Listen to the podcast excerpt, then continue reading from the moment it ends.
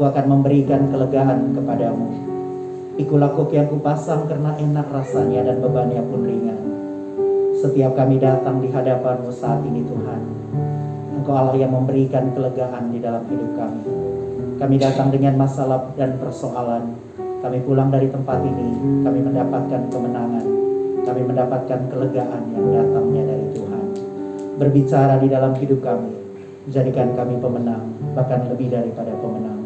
Di dalam nama Tuhan Yesus, kami berdoa, kami bersyukur kepada Bapa di surga. Haleluya. Amin. Silakan duduk Bapak Ibu Saudara. Iya, boleh sapa kiri kanannya beri senyum yang terbaik. Sapa apa kabar lewat mata ya. Kasih tahu bahwa Tuhan mengasihi Bapak Ibu Saudara. Amin. Mari kita buka sama-sama firman Tuhan dari Filipi pasal yang ke Eh sorry, Efesus. Efesus pasal yang ke 6. Efesus pasal yang ke-6 Bapak Ibu sudah dapat? Amin. Masih ada orang di sini? Amin ya. Amin. Saya takut saya bicara terus hilang. Saya buka ke atas, nggak ada orang lagi ya. Udah hilang semua ya. Sama seperti kayak Zoom ya, begitu nyalain orang udah hilang semua ya. Efesus 6. Kita baca sama-sama ya ayat yang ke-10 sampai yang ke-20 saya akan baca ayat 10, Bapak Ibu 11 dan seterusnya sampai dengan ayat 20. Bapak Ibu baca dengan keras, uh, baca dengan penuh semangat ya. Judulnya adalah perlengkapan rohani. Ayat 10 saya dulu. Akhirnya hendaklah kamu kuat di dalam Tuhan, di dalam kekuatan kuasanya. Silakan Bapak Ibu.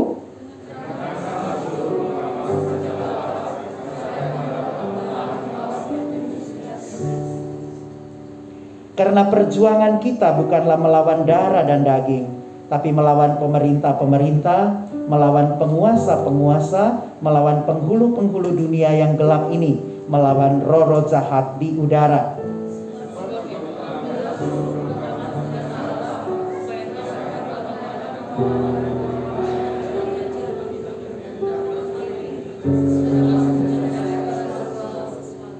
Jadi berdirilah tegak berikat pinggangkan kebenaran dan berbaju sirahkan keadilan.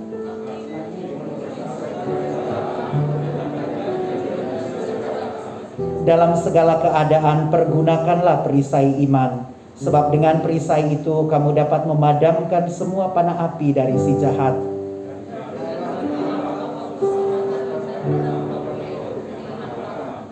Dalam segala doa dan permohonan, Berdoalah setiap waktu di dalam roh dan berjaga-jagalah di dalam doamu itu dengan permohonan yang tidak putus-putusnya untuk segala orang kudus.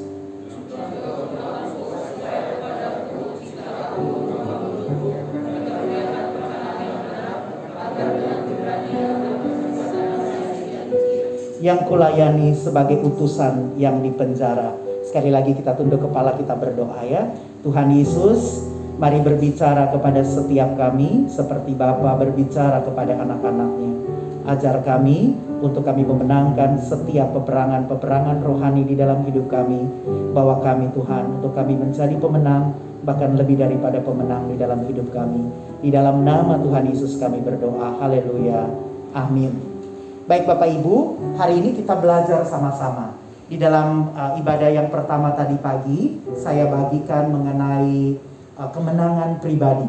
Di ibadah yang kedua ini saya bagikan mengenai kemenangan bersama. Amin. Jadi firman Tuhan tidak bisa diulang untuk yang tadi pagi. Jadi Bapak Ibu bisa nanti saya kasih review sedikit untuk Bapak Ibu bisa kita bisa pelajari kebenaran firman Tuhan ini sama-sama. Di Efesus 6 yang ayat yang pertama tadi dia katakan akhirnya. Amin. Ada satu kata yang ada di depan itu bicara mengenai akhirnya. Tadi pagi saya sampaikan bahwa pada waktu kita menerima Yesus sebagai Tuhan dan Juru Selamat di dalam hidup kita, pada waktu itulah peperangan itu dimulai. Pada waktu kita belum kenal Tuhan, kita itu berlawanan dengan Allah dan kita bersekutu dengan iblis. Jadi iblis ada di pihak kita dan kita berseberangan dengan Allah. Tapi waktu kita menerima Tuhan Yesus sebagai Tuhan, Raja dan Juru Selamat pribadi di dalam hidup kita, kita tinggalkan persekutuan kita dengan si jahat dan kita beralih kepada Kristus. Kita kembali kepada karya Tuhan di dalam hidup kita melalui Tuhan Yesus Kristus. Waktu kita belum kenal Tuhan, kita jalannya ke arah sana. Kristus ada di arah sana. Tapi waktu kita menerima Tuhan Yesus, kita balik badan kita dan kita arah ke sana untuk berjalan di dalam pengenalan akan Allah dan takut akan Tuhan menuju kepada Kristus. Pada akhirnya, firman Tuhan ini bilang akhirnya. Akhirnya ini berbicara soal ketika kita telah menerima Tuhan Yesus di dalam hidup kita, pada waktu itulah peperangan itu akan dimulai di dalam hidup kita. Berapa banyak dari kita, kehidupan kita sebelum kenal Tuhan dan sesudah kenal Tuhan justru lebih bagus seolah-olah waktu kita belum kenal Tuhan. Sekolah kita tampak lancar, menyontek adalah hal yang biasa, kita bisa cari nilai dengan banyak cara di dalam hidup kita. Usaha kita juga tampak lancar, pekerjaan kita lancar, keluarga, semuanya tampak baik-baik saja. Kita masih bisa menyembah apa yang bisa kita sembah, kita bisa menyembah pohon, kita bisa menyembah kayu, kita menyembah setiap hal yang bisa kita sembah. Dan seolah-olah tidak pernah terjadi sesuatu di dalam hidup kita. Tetapi detik di mana kita menerima Tuhan Yesus, kok seolah-olah ada banyak masalah terjadi di dalam hidup kita. Peperangan itu sedang dimulai. Akhirnya pada waktu kita menerima Tuhan Yesus dalam hidup kita, kita bersekutu dengan Allah, lawan kita sekarang adalah iblis. Amin. Iblis menjadi lawan bagi kita. Karena kita berjalan bersama dengan Allah. Iblis menjadi musuh bagi kita. Nah peperangan itu segera dimulai ketika kita menerima Yesus dalam hidup kita. Kita mulai melihat bahwa hubungan suami istri kok mulai ada hal-hal yang perlu dipertajam. Ada kesepakatan-kesepakatan yang harus dibuat di dalam pengenalan akan Allah dan takut akan Tuhan. Mulai ada gesekan-gesekan di dalam keluarga. Kita orang tua dan anak, anak dan orang tua, pekerjaan kita, bisnis kita dimurnikan, usaha pekerjaan kita dimurnikan, hubungan-hubungan kita dimurnikan. Dulu sebelum kenal Tuhan kita bisa bertemu dengan siapa saja dan itu tidak menjadi masalah di dalam hidup kita. Sekarang waktu kita sudah menerima Tuhan Yesus di dalam hidup kita, kita mulai bergumul. Kita mulai berperang di dalam hati kita, di dalam batin kita. Karena itu firman Tuhan katakan, hendaklah kamu kuat. Karena kita ini karena kita ini telah mengenal Tuhan, peperangan itu dimulai berarti kita ini pahlawan.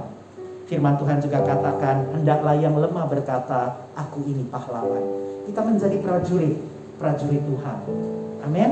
Karena itu dia dilanjutnya bilang kuat di dalam Tuhan, di dalam kekuatan dan kuasanya. Kita kuat di dalam hal-hal apa? Kita kuat di dalam mengerjakan pekerjaan-pekerjaan Tuhan. Di dalam visi kerajaan Allah kita kuat di dalamnya. Dan kita tidak hanya kuat, tetapi kuat di dalam Tuhan. Karena kekuatan kita tanpa Tuhan itu adalah sebuah kelemahan. Amin. Jadi hanya bersama-sama dengan Tuhan kita bisa menjadi orang-orang yang kuat. Kita kuat di dalam melayani, kuat di dalam menanggung penderitaan, kuat di dalam pertempuran-pertempuran kehidupan kita. Karena itu kita harus punya keberanian di dalam hati kita untuk kita melawan setiap hal, setiap godaan yang ada di sekeliling kita. Amin. Kuat di dalam Tuhan berarti kuat di dalam perkara-perkaranya, kuat di dalam kepentingan-kepentingan Allah. Amin. Di dalam kuat kuasanya seperti tadi saya sampaikan, keberanian kita sebetulnya adalah pengecut tanpa Tuhan. Keberanian kita benar-benar menjadi sebuah keberanian jika kita mengandalkan Tuhan di dalam hidup kita dan kekuatan kita benar-benar kelemahan. Seperti firman Tuhan katakan perbuatan baik kita seperti kain kotor di hadapan Tuhan. Semua hal baik yang kita kerjakan itu seperti kain kotor tanpa Tuhan. Jadi kekuatan kita, keberanian kita tanpa Tuhan juga sebetulnya adalah pengecut. Ke keberanian tanpa Tuhan adalah sebuah sikap pengecut di dalam hidup kita. Amin. Karena itu tadi pagi saya juga bagikan di ayat 11 karena itu kenakanlah seluruh perlengkapan Allah supaya kamu dapat bertahan melalui melawan tipu daya iblis.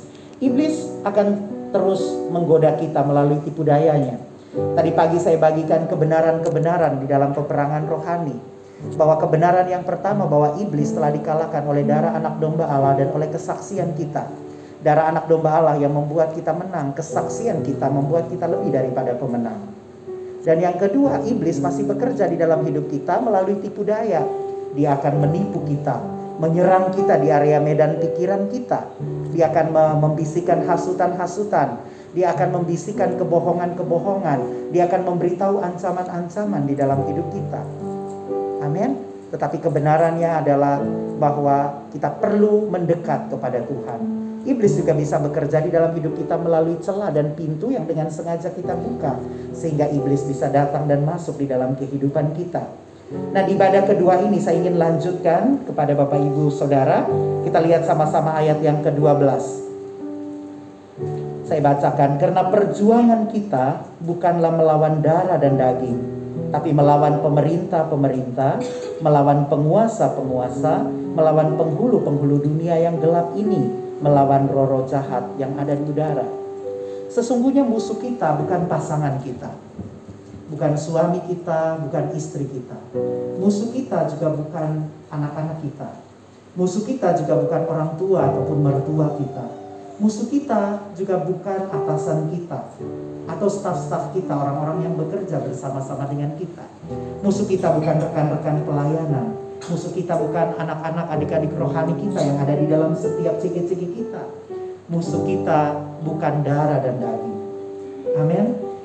Musuh kita bukan darah dan daging. Firman Tuhan katakan musuh kita adalah pemerintah-pemerintah, penguasa-penguasa, penghulu-penghulu dunia yang gelap ini, roh-roh jahat yang ada di udara. Jadi kita tidak hanya sekedar melawan kecemaran di dalam hidup kita. Kita tidak sekedar melawan dosa yang ada di dalam hidup kita. Kalau Roh Kudus beritahu kepada kita ada dosa yang harus kita selesaikan, mari kita selesaikan. Jangan sembunyikan dosa di hadapan Allah dan di hadapan orang-orang yang ada di sekeliling kita. Saling mengaku dosa kata firman Tuhan supaya kamu sembuh. Ada hal-hal di dalam hidup kita tidak bisa mengalami kesembuhan dan pemulihan kalau masih ada dosa yang kita tinggalkan di dalam hidup kita. Amin. Karena itu saling mengaku dosa kita. Kita tidak hanya melawan sifat-sifat kecemaran di dalam hidup kita. Tetapi kita melawan beberapa tingkatan di dalam roh. Saya ingin beritahu kepada Bapak Ibu bahwa iblis itu ada. Iblis tidak tidak hantu yang gentayangan. Iblis tidak sekedar uh, apa itu ya apa itu kuntilanak Iblis tidak sekedar itu. Tetapi dia juga punya structure, dia punya struktur di dalam kepemimpinannya. Dia punya pemerintah-pemerintah, dia punya penguasa-penguasa, dia punya penghulu-penghulu. Dia punya roh-roh jahat. Iblis itu betul-betul ada. Anak-anak Eagle Kids kita mungkin bertanya pada kita, Tuhan itu jahat ya, kenapa kok Tuhan ciptakan neraka? Tuhan tidak menciptakan neraka untuk Anda. Tuhan menciptakan neraka untuk iblis yang diusir dari surga. Amin. Masalahnya iblis nggak mau sendirian. Maka iblis mencari orang yang paling disayang oleh Allah, yaitu Anda. Anda adalah pribadi yang paling disayang oleh Allah. Anda diciptakan serupa dan segambar dengan Allah. Amin. Malaikat itu diciptakan di bawah kendali dari Tuhan. Tapi Anda diciptakan dengan kehendak bebas untuk memilih yang baik dan yang tidak baik. Anda punya kesempatan untuk itu dan iblis tidak suka, iblis cemburu kepada Anda. Karena itu iblis tidak mau sendirian. Iblis mencari Anda. Amin. Iblis mencari Anda untuk bersekutu bersama-sama dengan dia. Amin. Iblis akan punya seribu satu cara untuk memperdayai kita. Amin. Kenapa iblis disebut sebagai ular tua, si ular tua? Amin. Iblis disebut ular karena kelicikannya. Licin dia, licik. Tetapi disebut ular tua karena pengalamannya. Jadi jangan pernah sepelekan iblis.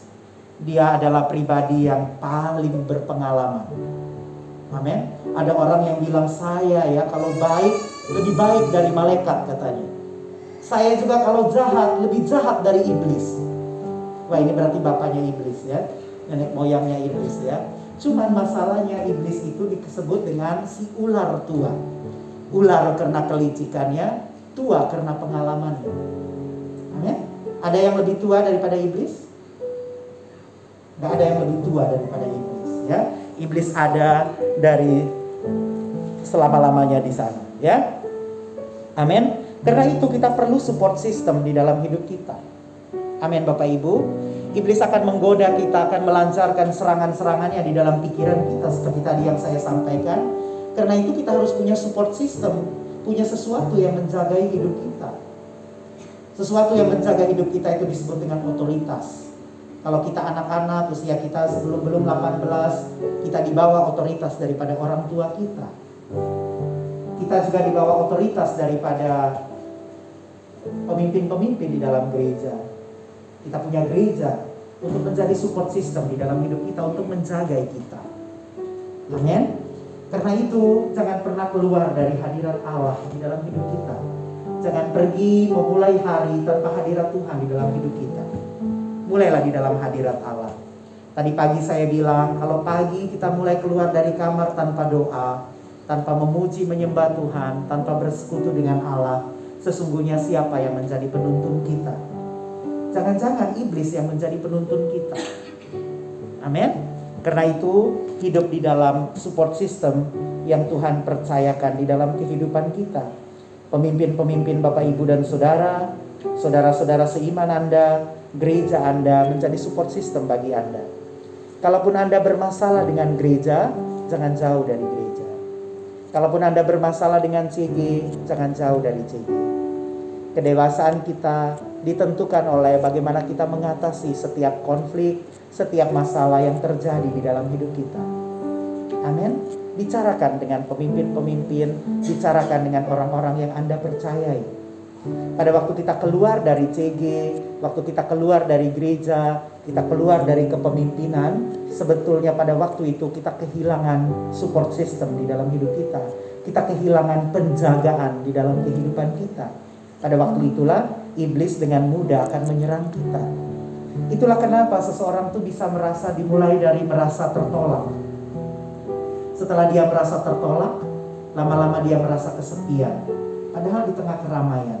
Seseorang bisa merasa kesepian, terus lama-lama dia merasa ditinggalkan. Lalu ketika dia merasa ditinggalkan, dia terhilang. Lalu perasaan apa yang dipu, di, di, dibisikkan oleh iblis, kamu tidak berguna lagi.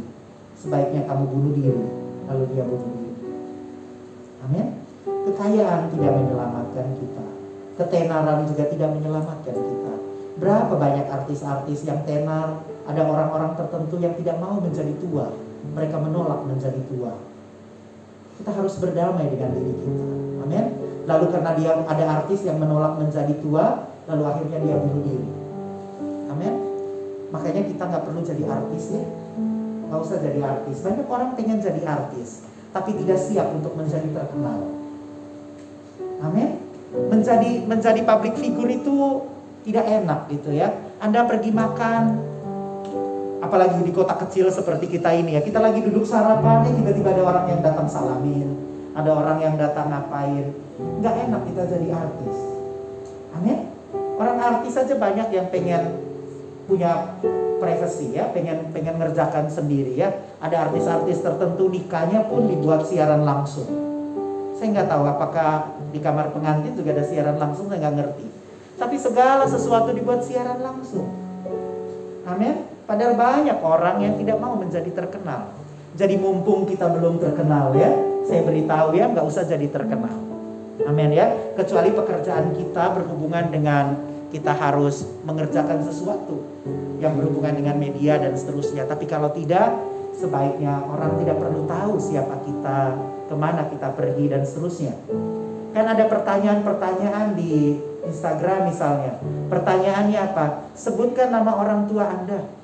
Lalu di-share, lalu kita rame-rame sebutkan nama orang tua kan?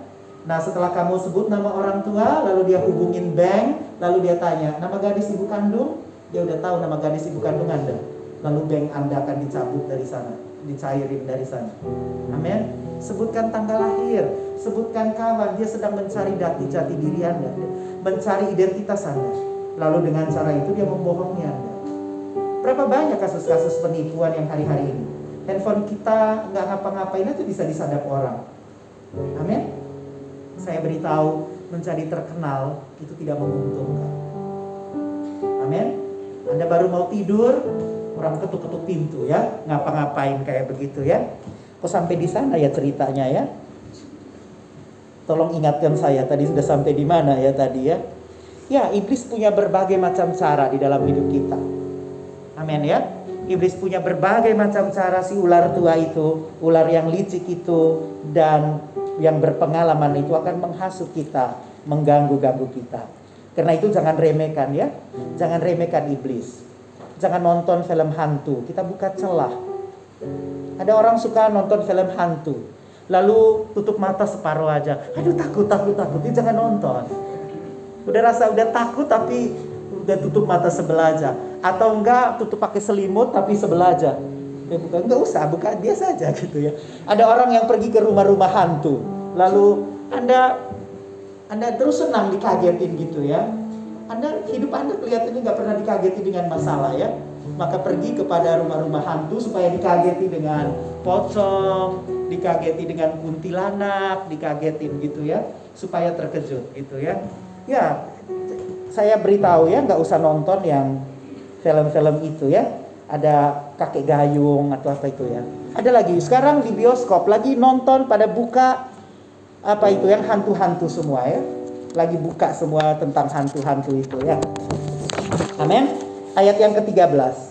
Sebab itu, ambillah seluruh perlengkapan senjata Allah supaya kamu dapat mengadakan perlawanan pada hari yang jahat itu dan berdiri dan tetap berdiri sesudah kamu menyelesaikan segala sesuatu.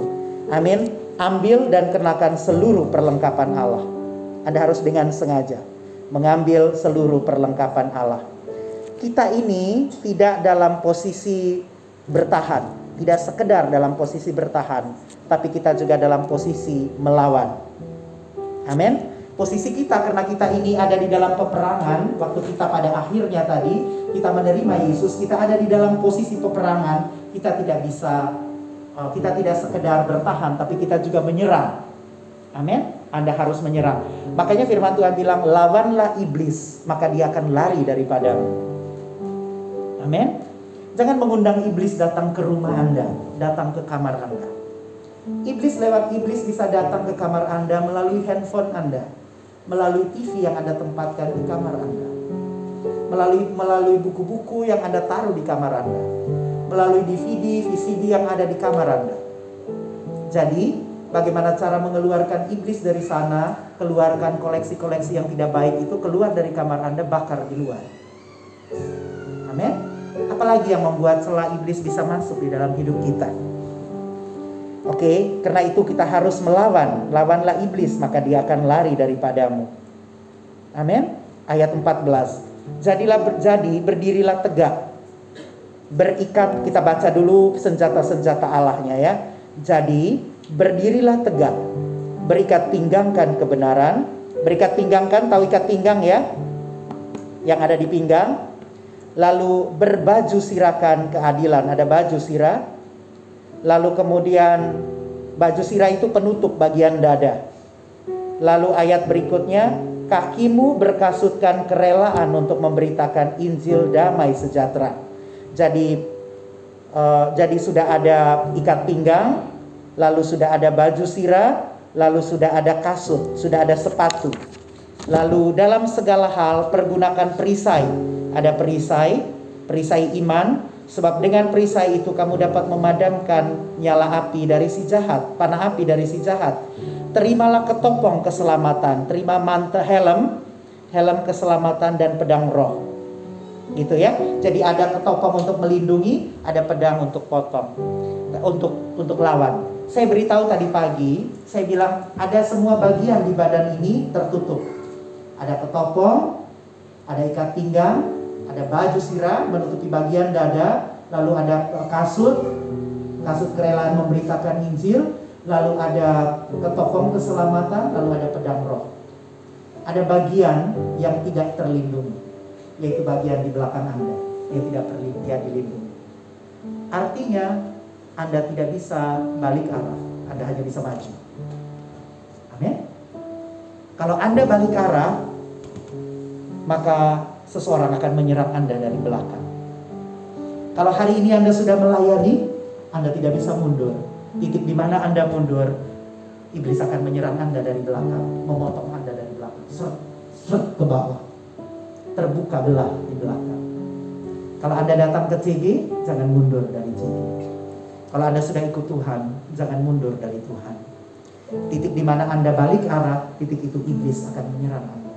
Makanya firman Tuhan itu bilang, kalau kalau kita sudah kalau kalau rumah hati kita sudah sapu tersapu rapi dan tersusun lalu kita buka celah di mana iblis bisa masuk firman Tuhan katakan dia datang tujuh roh lebih jahat. Ini tujuh ya. Gimana ya tujuh ya? Lima ya tujuh roh lebih jahat.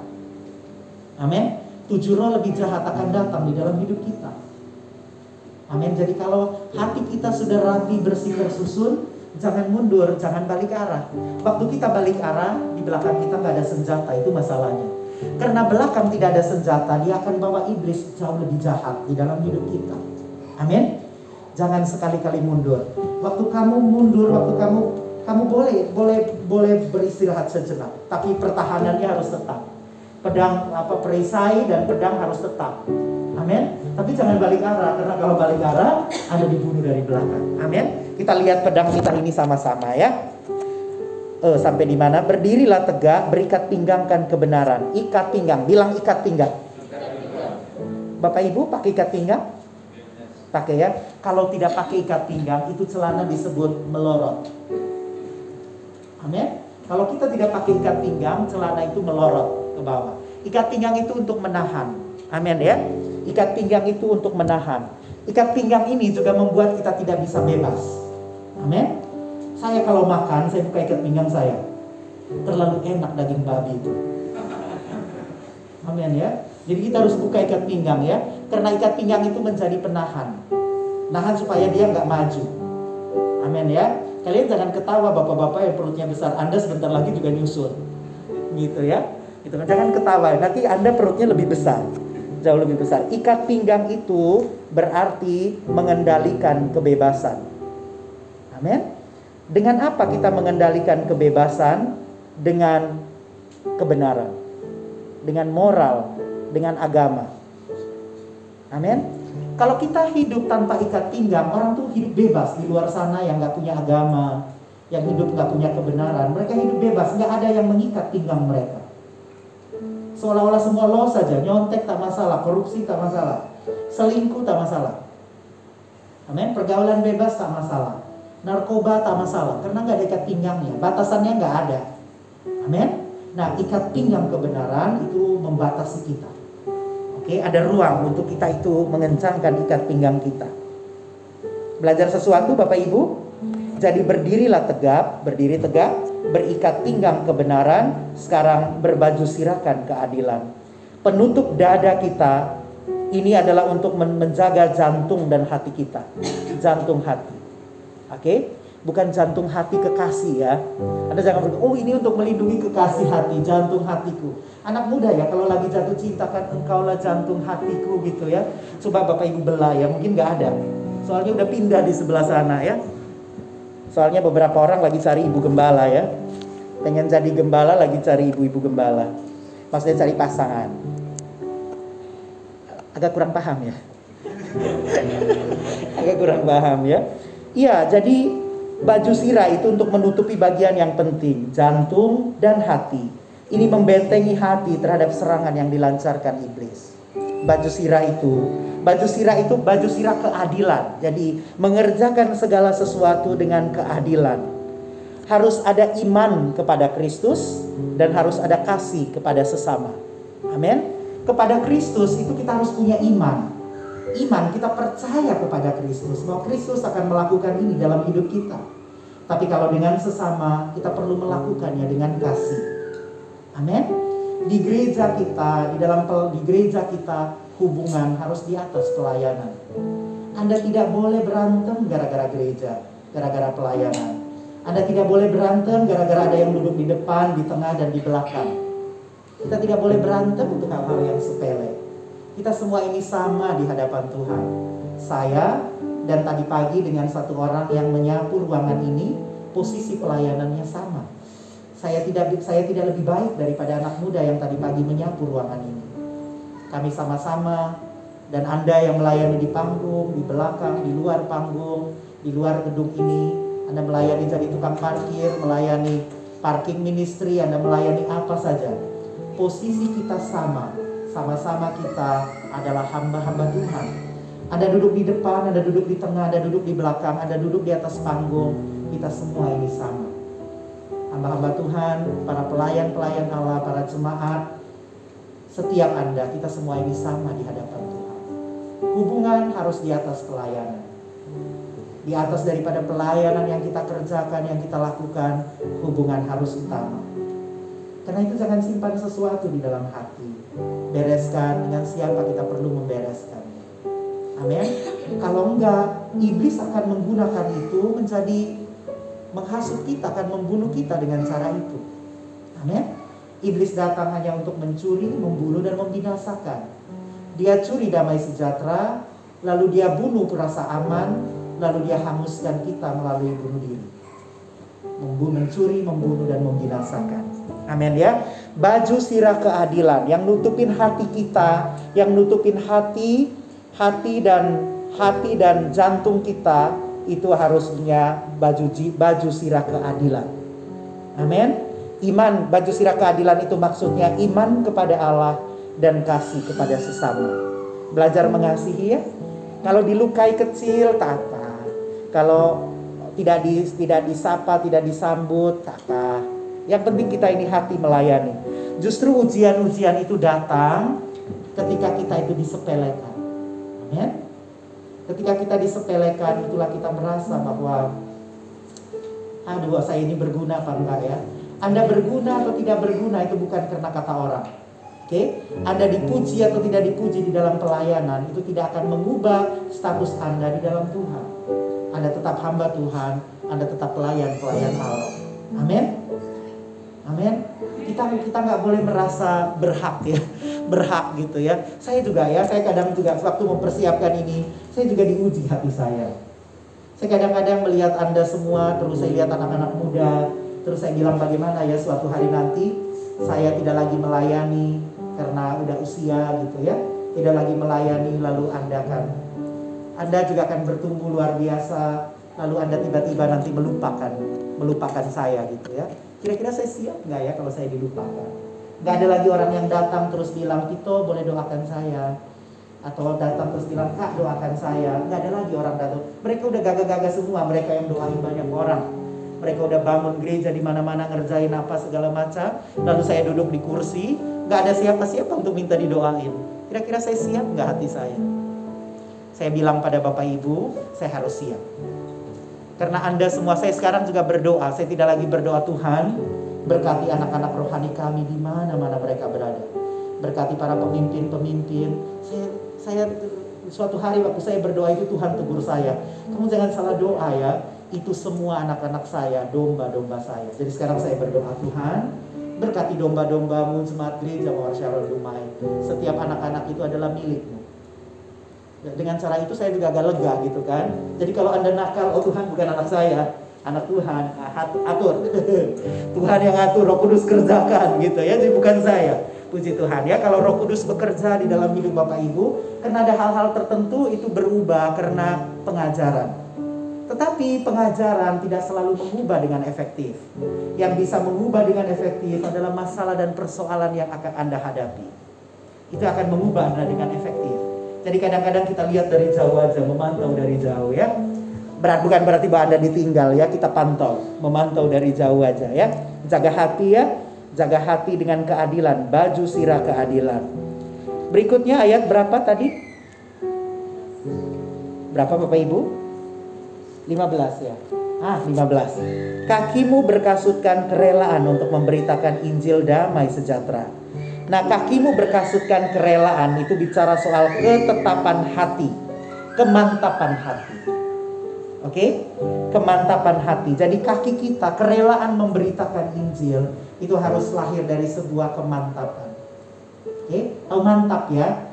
Mantap ya, siap, yakin, percaya. Itu namanya mantap, kerelaan untuk memberitakan Injil damai sejahtera. Ya ada orang yang pergi menginjil dengan bilang terus oke kamu mau terima Tuhan Yesus. Tapi ada juga yang datang dengan contoh dan teladan supaya orang-orang melihat bagaimana cara kita hidup lalu kita bersaksi. Amin. Anda harus bangga menjadi orang Kristen. Bangga jadi orang Kristen. Kalau Anda punya kendaraan, lalu Anda suka dengar lagu-lagu rohani di mobil Anda, lalu suatu hari ada tamu-tamu datang di mobil Anda dan mereka orang yang bukan Kristen, Anda tidak perlu permisi. Anda karena itu adalah tempat Anda, itu adalah rumah Anda, Anda terus harus putar lagu rohani. Siapa tahu dengan mendengar lagu rohani itu Anda kamu Kristen ya? Iya saya Kristen. Lalu Anda bisa bersaksi bagaimana Anda pertama kali ketemu Tuhan dan seterusnya. Di rumah Anda Anda harus pimpin doa makan. Walaupun tamu-tamu Anda bukan tamu-tamu Anda bukan uh, orang-orang Kristen, Anda yang pimpin. Amin. Kalau Anda atasan itu jauh lebih jauh lebih mudah. Kalau Anda adalah seorang guru, Anda jauh lebih mudah. Tapi kalau Anda juga seorang bawahan, Anda punya pergumulan untuk gimana caranya dengan hikmat mengerjakan semua ini. Kaki kita harus berker, kaki kita berkasutkan kerelaan untuk memberitakan Injil. Dengan dengan memberitakan Injil, sebetulnya kita menjaga hidup kita dari kerikil-kerikil tajam, dari potongan-potongan kayu tajam. Waktu Anda tidak menginjil, Anda bisa saja menginjak hal-hal yang merusak kaki Anda, yang merusak perjalanan iman Anda. Karena Anda tidak menginjil, Anda tidak bersaksi, nah pengaruh-pengaruh jahat akan mempengaruhi kaki Anda. Kerelaan memberitakan Injil itu menjadi masalah bagi Anda. Amin ya. Jadi mari kita pelajari. Kemarin saya kasih firman ini kepada tim leader, kepada leader-leader untuk pelajari lebih dulu firman Tuhan ini. Banyak yang memberikan kesaksian-kesaksian baik dari firman Tuhan ini. Amin. Jadi kerelaan memberitakan Injil adalah keadaan hati yang siap. Siap dan sedia untuk pergi dan memberitakan kebenaran kepada orang-orang yang membutuhkannya. Pada waktu kita bersaksi, pada waktu kita menginjil, sebetulnya adalah kita menjaga hidup kita dari kerikil-kerikil tajam perjalanan iman kita. Dari hal-hal yang merusak kehidupan kita. Ayat 16. Dalam segala keadaan, pergunakanlah perisai iman. Perisai itu ya tahu ya, yang bulat itu ya, yang bulat gede perisai kita pegang begini terus pedang kita pegang dengan tangan kanan. Ini untuk jaga kita. Jadi kalau ada orang yang perang dari sana kita tangkap begini dan seterusnya ya iman harus menjadi perisai di dalam hidup kita dalam segala keadaan kita harus kenakan perisai iman amin iman yang iman di dalam imanlah kita tahu bahwa kita telah eh, Yesus telah mengalahkan dunia dan kita lebih daripada pemenang amin ya dan yang terakhir dan terimalah ketopong keselamatan ya dan pedang roh yaitu firman Allah Bapak Ibu kita harus hidup di dalam firman Allah hidup di dalam kebenaran-kebenaran Allah. Amin. Bapak Ibu pastikan setiap hari, ayo mari baca kebenaran firman Tuhan setiap hari. Menjadi tuntunan bagi kita, renungkan firman Tuhan. Tidak cukup kita hanya dua kali di gereja. Sekali datang ibadah, lalu sekali lagi ikut CG. Tapi tiap hari kita harus membangun kehidupan kita. Amin. Kehidupan ini bicara soal peperangan. Sebelum saya akhiri, saya review dengan cepat kehidupan kita bicara soal peperangan. Efesus yang tadi pertama tadi kita kita lihat bahwa akhirnya pada waktu kita terima Yesus sebagai Tuhan, Raja dan Juru Selamat pribadi dalam hidup kita, sesungguhnya peperangan itu dimulai. Peperangan melawan pikiran-pikiran kita, peperangan melawan perasaan-perasaan kita, peperangan melawan kondisi yang ada di sekeliling kita. Amin. Lawan kita bukanlah darah dan daging, tapi lawan kita adalah penguasa-penguasa yang jahat roh-roh jahat yang ada di udara. Jadi, lawan kita bukan teman kita kiri kanan ini. Lawan kita bukan atasan kita, lawan kita bukan para pemimpin, lawan kita bukan orang tua kita. Kalau kita ada di sana, iblis akan menggunakan itu menjadi perekat bagi menjadi pemisah bagi kita. Amin ya. Hari-hari ini kita ada di dalam peperangan ini.